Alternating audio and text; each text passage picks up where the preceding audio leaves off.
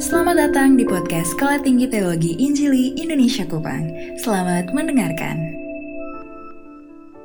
Kesempatan pagi hari ini menjelang siang, tapi digaris bawahi pada ayat 26 dan 27 di situ ditegaskan dua kali bahwa tidak dapat menjadi muridku. Di ayat 27 mengatakan juga tidak dapat menjadi muridku.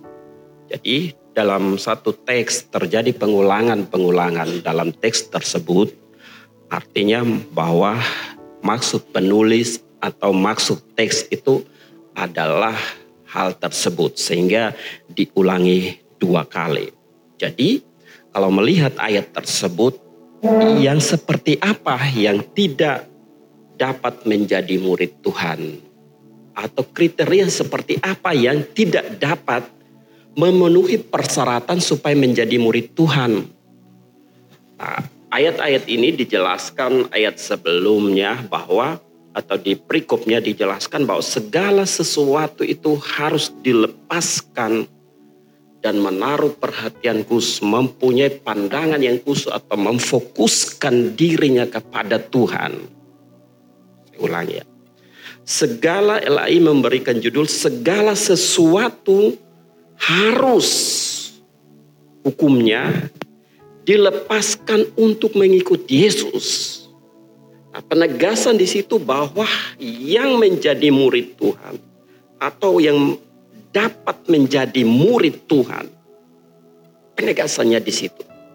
Segala sesuatu kita harus lepaskan keinginan-keinginan yang bertentangan dengan Tuhan, motif yang bertentangan dengan Tuhan, hal-hal yang tidak dikehendaki Tuhan dengan mata yang tertuju kepada Tuhan itu. Ayat-ayat ini sepertinya saya melihat seperti dikontraskan, tapi apa maksud dari teks tersebut? Apa maksud dari penulis tersebut? Jikalau seseorang datang kepadaku dan ia tidak membenci bapaknya, bahkan ibunya, saudara laki-laki, saudara perempuan, bahkan dirinya sendiri, ia tidak layak untuk menjadi muridku. Apa yang maksud Tuhan di sini? Di dalam panggilan ini dalam awal semester lalu. Saya mau mengajak supaya kita bersama-sama dengan potensi yang dimiliki, dengan kemampuan yang dimiliki, dengan segala usaha, kekuatan kita supaya bisa mencapai garis finish. Walaupun dalam kondisi terseok-seok. Tetapi bisakah kita mencapai garis finish? Yang berhak atau yang dapat menjadi murid Kristus. Ayat ini dikatakan kalau masih apa konsentrasinya atau masih kasih sayangnya, konsentrasinya berubah atau lebih memprioritaskan selain Tuhan tidak layak. Itu sederhana. Jadi Tuhan mau mengajarkan kita supaya benar-benar fokus di dalam panggilan ini. Angkatan-angkatan yang lalu atau kakak-kakak tingkatmu yang lalu mungkin tidak ada lagi di sini. Saya berkata sering berkata mereka, kalau lu mau menjadi mahasiswa mau kuliah, serius kuliah, fokus betul-betul kuliah. Kalau tidak lu mau jadi suangi, jadi suangi yang terbaik. Itu. Ya kan pilih supaya melakukan itu yang terbaik untuk Tuhan. Sudah separuhnya malaikat, separuhnya setan kita akan sulit menanganimu. Jadi kalau memang dulu Suanggi mau mengikut Tuhan pilihannya. Sekarang fokus kepada Tuhan. Totalitas penyerahan hidupnya kepada Tuhan. Gantungkanlah dirimu pada lengan Allah yang kuat maka ia akan mempros merubahmu menjadi sesuatu bernilai dan berharga. Itu. Jangan setengah-setengah. Makanya Tuhan berkata segala sesuatu harus ditinggalkan untuk mengikuti Yesus. Bapak Ibu, banyak orang-orang yang pengusaha sekarang seperti mengalami uh, suatu tekanan psikologis ya seperti itu. Mereka punya harta yang cukup banyak tapi tidak mendapatkan damai dan ketenangan. Nah Bapak Ibu kita akan melayani orang-orang yang seperti itu dengan segala latar belakang pendidikan, dengan segala latar belakang kemampuan profesi dan sebagainya. Nah oleh karena itu bagaimana kita mempersiapkan dirinya pengusaha-pengusaha orang-orang yang hebat saja mau melayani Tuhan dari kondisi waktu mereka yang sudah uh, kesempatan atau peluang yang sedikit untuk melayani tapi masih memberikan hati untuk mengambil bagian di dalam pelayanan Tuhan. Nah, kita yang terpanggil secara khusus ini kalau tidak main-main tidak akan berarti apa-apa. Kalau kita hanya main-main sekedar saya tidak mendapatkan. Jadi di tingkat satu saya mengajar, katakan bahwa kedewasaan seseorang itu tidak butuh pengawasan. Karena tujuan ujian itu sebagai satu indikator untuk menilai, mengukur siapakah kita dan seperti apakah kita. Nah kalau kita meleset image-nya dari hal itu, maka segala cara dapat dilakukan untuk memperoleh sesuatu yang yang dalam tanda kutip baik, tapi itu sebenarnya tidak bernilai apa-apa. Jadi marilah kita memfokuskan diri untuk Tuhan. Dan tidak dapat menjadi murid itu kalau tidak membenci dan selanjutnya. Ayat 27 barang siapa tidak memikul salib dan mengikut aku tidak dapat menjadi muridku. Nah memikul salib pemahaman uh, seperti apa? Pemahamannya seperti apa? Ayat tadi dikatakan tidak membenci bapaknya, ibunya, saudaranya laki-laki, saudaranya perempuan, bahkan dirinya tidak layak. ayat 27 barang siapa tidak memikul salibnya salib identik dengan pengorbanan penderitaan kemenangan dan mengikuti Tuhan ia tidak dapat menjadi muridku. Memang di dalam Filipi pasal 1 ayat 29 itu sorry ayat 29 atau ayat 27 bahwa kita dikaruniakan itu bukan saja untuk percaya tetapi untuk menderita. Menderita bukan yang konyol ya. Tuhan berkata barang siapa tidak memikul salibnya, mengekang dirinya, mau memfokuskan dirinya, tidak layak untuk menjadi murid Tuhan. Marilah siang hari ini saya mau supaya uh, pandangannya yang sudah mulai membias ke mana. Karena sudah mulai satu dua bulan yang mahasiswa baru.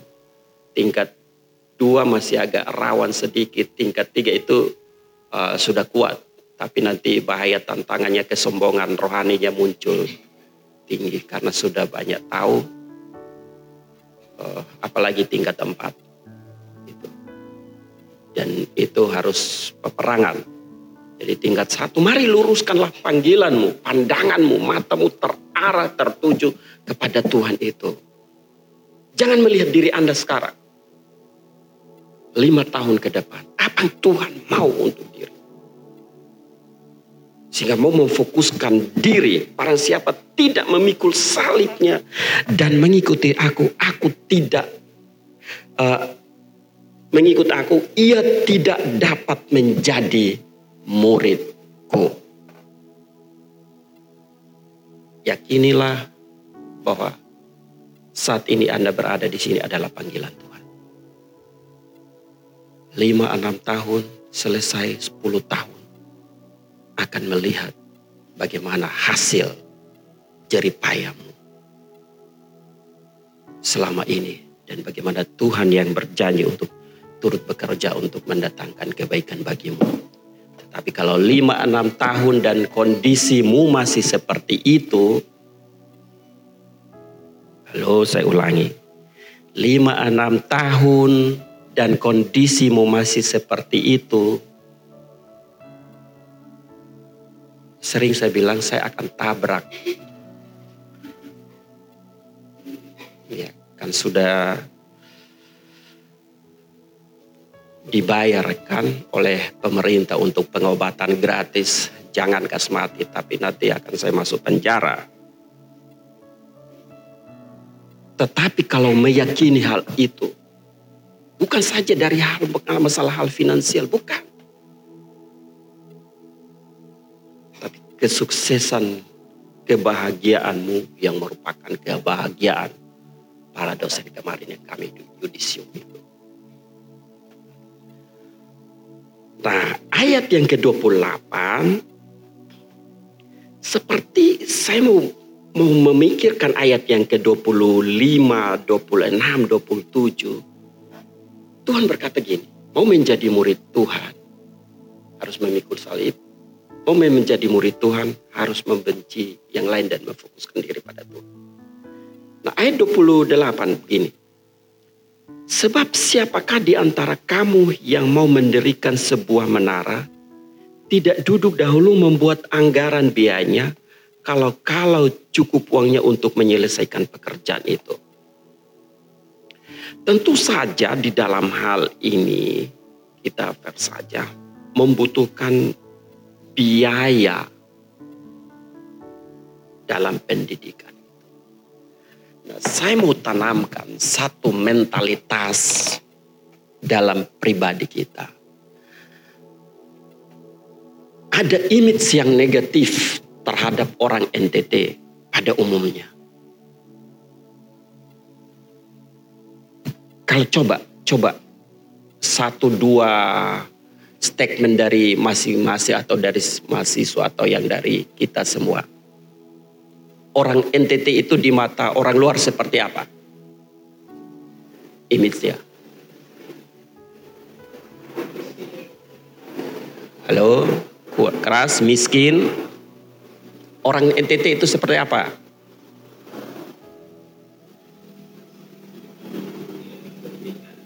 Tidak berpendidikan, bodoh, orang NTT itu seperti apa? Malas, miskin, malas, terus bodoh, hura-hura, sukanya pesta pora.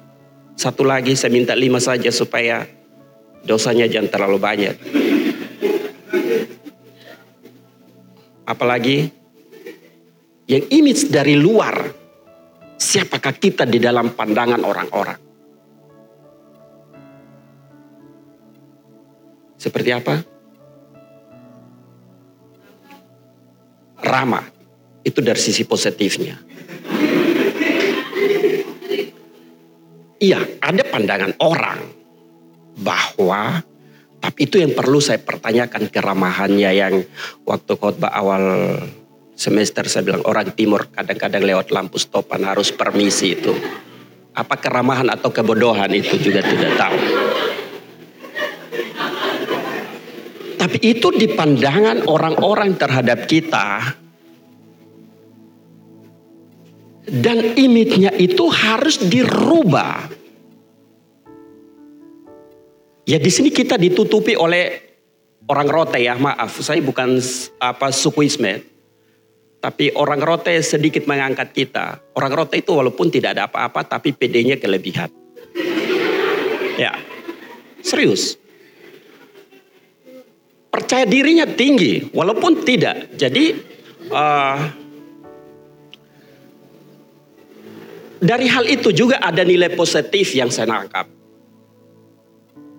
Walaupun bodoh, artinya tidak tamat SD, lu sarjana pisana lu bisa bisa kena tipu, bisa bisa tunduk dari cara bicaranya dan percaya dirinya. Itu nilai positif yang kita harus Tapi harus diimbangi supaya kelicikannya tidak terlalu melebihi. Gitu. Nah, image-image itu yang tadinya pemalas, pemabuk, artinya pesta pora, artinya yang lain bodoh. Siapa yang harus menghapus image tersebut? Generasi yang mana yang harus menghapusnya? saya melakukan riset pribadi kenapa orang yang maaf ya yang paling banyak membuat kesalahan untuk untuk Pulau Timur ini di di pandang rendah itu orang Soe ya. Saya tidak bukan apa ya, serius atau tidak. Banyak faktor, faktor. Kemalasannya terjadi, kebodohannya terjadi. Salah satu contohnya Mata air itu kan berada di mana? Di bawah toh? Iya, siapa yang dari soe? Jujur saja supaya kita semua. Nah. Hes, rumahnya di mana? Rumahnya di atas gunung. Ya. Rela mengambil air dua jergen seharian untuk bisa digunakan. Kenapa tidak sekalian rumahnya yang dipindah dekat air? Cinta tanah airnya terlalu tinggi kan? ya terjajah dalam pola pikir itu terjajah dalam pola pikir nah itu bukan bukan saya saja tapi imis orang-orang di luar itu sehingga sekarang banyak uh, tanggal berapa ini kami ke tempatnya Pak Medison ya agak barat untuk bantuan air air bersih di sana dan mudah-mudahan kampus juga dapat karena ada satu misi dari yang akan membantu. Sudah menghubungi saya. Nah, hal itu yang kita harus rubah supaya tidak seperti ini terus menerus. Orang timur satu kejelekannya orang tuanya lebih sayang sapinya daripada anaknya. Serius. Dalam istilah Belis, Ditukar kan harganya sama kan? Ditukar dengan sapi betina satu ekor yang 2 juta 500. Iya karena penelitian saya tentang budaya, tentang apa eh, NTT ini khususnya Timur. Makanya hal-hal itu yang perlu dirombak, dirubah. Untuk bisa lebih baik lagi. Ayat firman Tuhan bahwa sebab siapa di antara kamu yang kalau mau mendirikan sebuah menara tapi tidak duduk dahulu untuk membuat anggaran biayanya. Perlu ada perencanaan yang matang. Kadang-kadang anak yang mau berhasil ya, kenapa kita uh, pernah dari Kementerian uh, Menteri Pertahanan dan Keamanan bahwa orang di NTT ini kelihatan sangar ya. Jadi sebenarnya dilihat sepintas saja cocok jadi angkatan. Tetapi ketika di check up hampir semuanya keropos.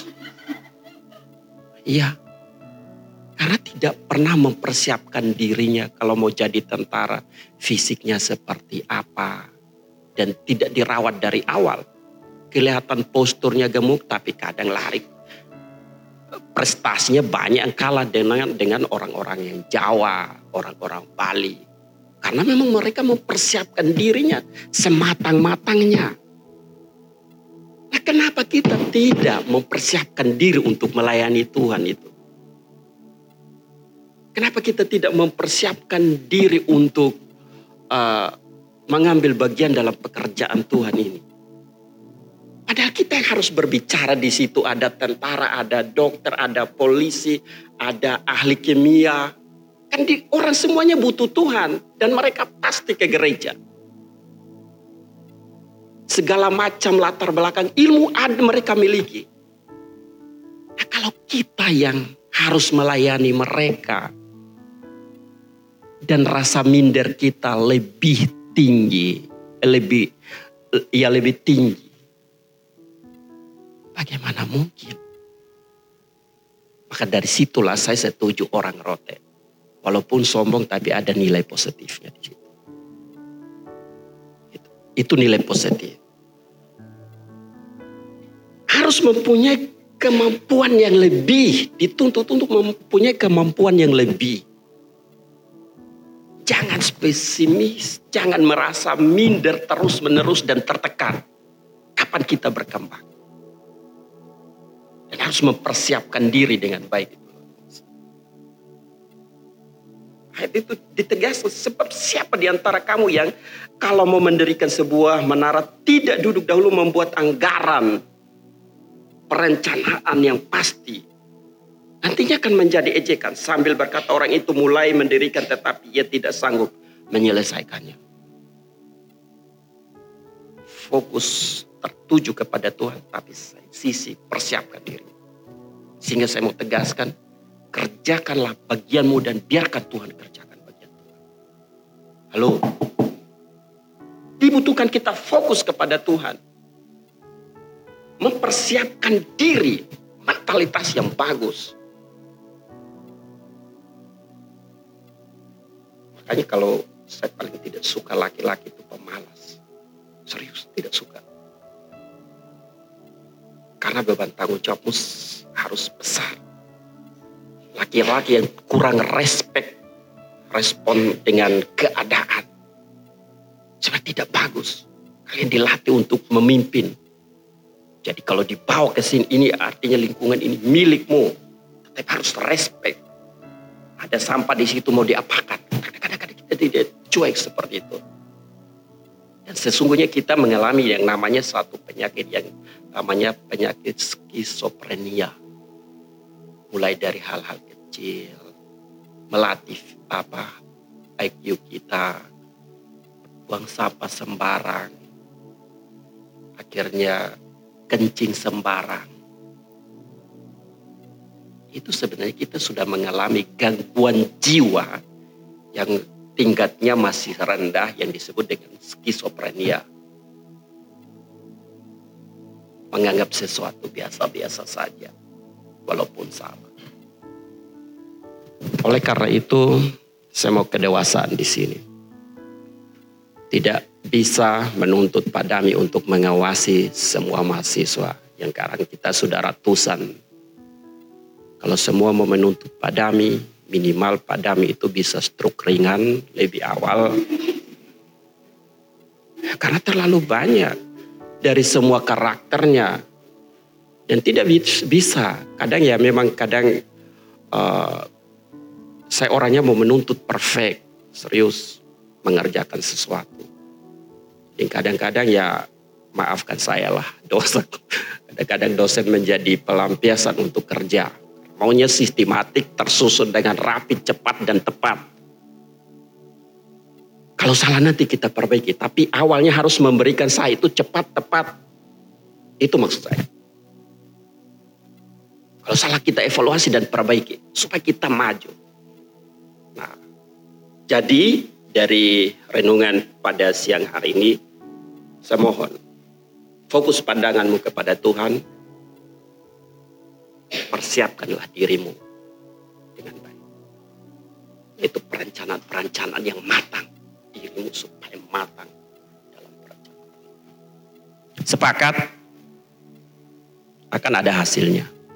Mulai dari sekarang akan ada hasilnya. Jangan terlalu spesimis. Tapi harus memiliki optimisme diri yang tinggi bahwa you bisa. Halo, bahwa kita juga bisa. Karena kadang-kadang kita merasa bahwa kita tidak mampu itu yang akhirnya menghancurkan diri kita. Saya memotivasi saja. Kayak contoh kami kuliah S3 ini, salah satu saya pribadi yang meraih untuk untuk beasiswa yayasan. Karena disediakan yayasan. Sudah tahu saya tidak punya orang tua, saya anak yatim piatu. Ada uang yang disediakan, marilah berlomba untuk meraih itu. Itu. Persiapkan dirimu. Lulus juga lulus dengan nilai yang memuaskan. Kalau cum laude juga dikatakan cum laude, tapi hanya masa studinya lebih dari itu, jadi tidak bisa dikategorikan cum laude. Jangan merasa jangan merasa rendah diri. Anda bisa dan Anda mampu. Tapi sekarang persiapkanlah dirimu dengan baik, punya perencanaan yang matang, sehingga Tuhan bilang layak untuk menjadi murid. Setuju? Sepakat? Saya mau supaya ada perubahan. Mau berubah? Berubahlah. Mau tahu kuncinya berubah? Mau tahu kuncinya? Berubahlah. Itu saja. Mulai kapan? Sekarang. Berubah. Hanya dirimu yang lebih tahu. Kita hanya melihat yang lain itu melihat dari sisi luar. Tapi you yang tahu dirimu siapa dirimu. Dan mulai rubah. Jelek ubah. Dengan persiapan diri yang matang untuk merubah itu. Kiranya Tuhan memberkati dalam perenungan ini supaya kita lebih baik lagi. Amin. Terima kasih telah mendengarkan podcast Sekolah Tinggi Teologi Injili Indonesia Kupang. Jika Anda rindu diperlengkapi menjadi seorang pelayan Tuhan yang berpengetahuan teologi yang tinggi, berkarakter Kristus untuk memperluas kerajaan Allah, mari bergabung bersama kami di Sekolah Tinggi Teologi Injili Indonesia Kupang. Jalan Tua Bata, Kecamatan Alak, Kupang, Nusa Tenggara Timur. Kunjungi website kami di www.sttii-kupang.ac.id atau via halaman Facebook kami di STTII Kupang. Hubungi kami di 081237978267. Sekali lagi 081237978267. Terima kasih, Tuhan Yesus memberkati.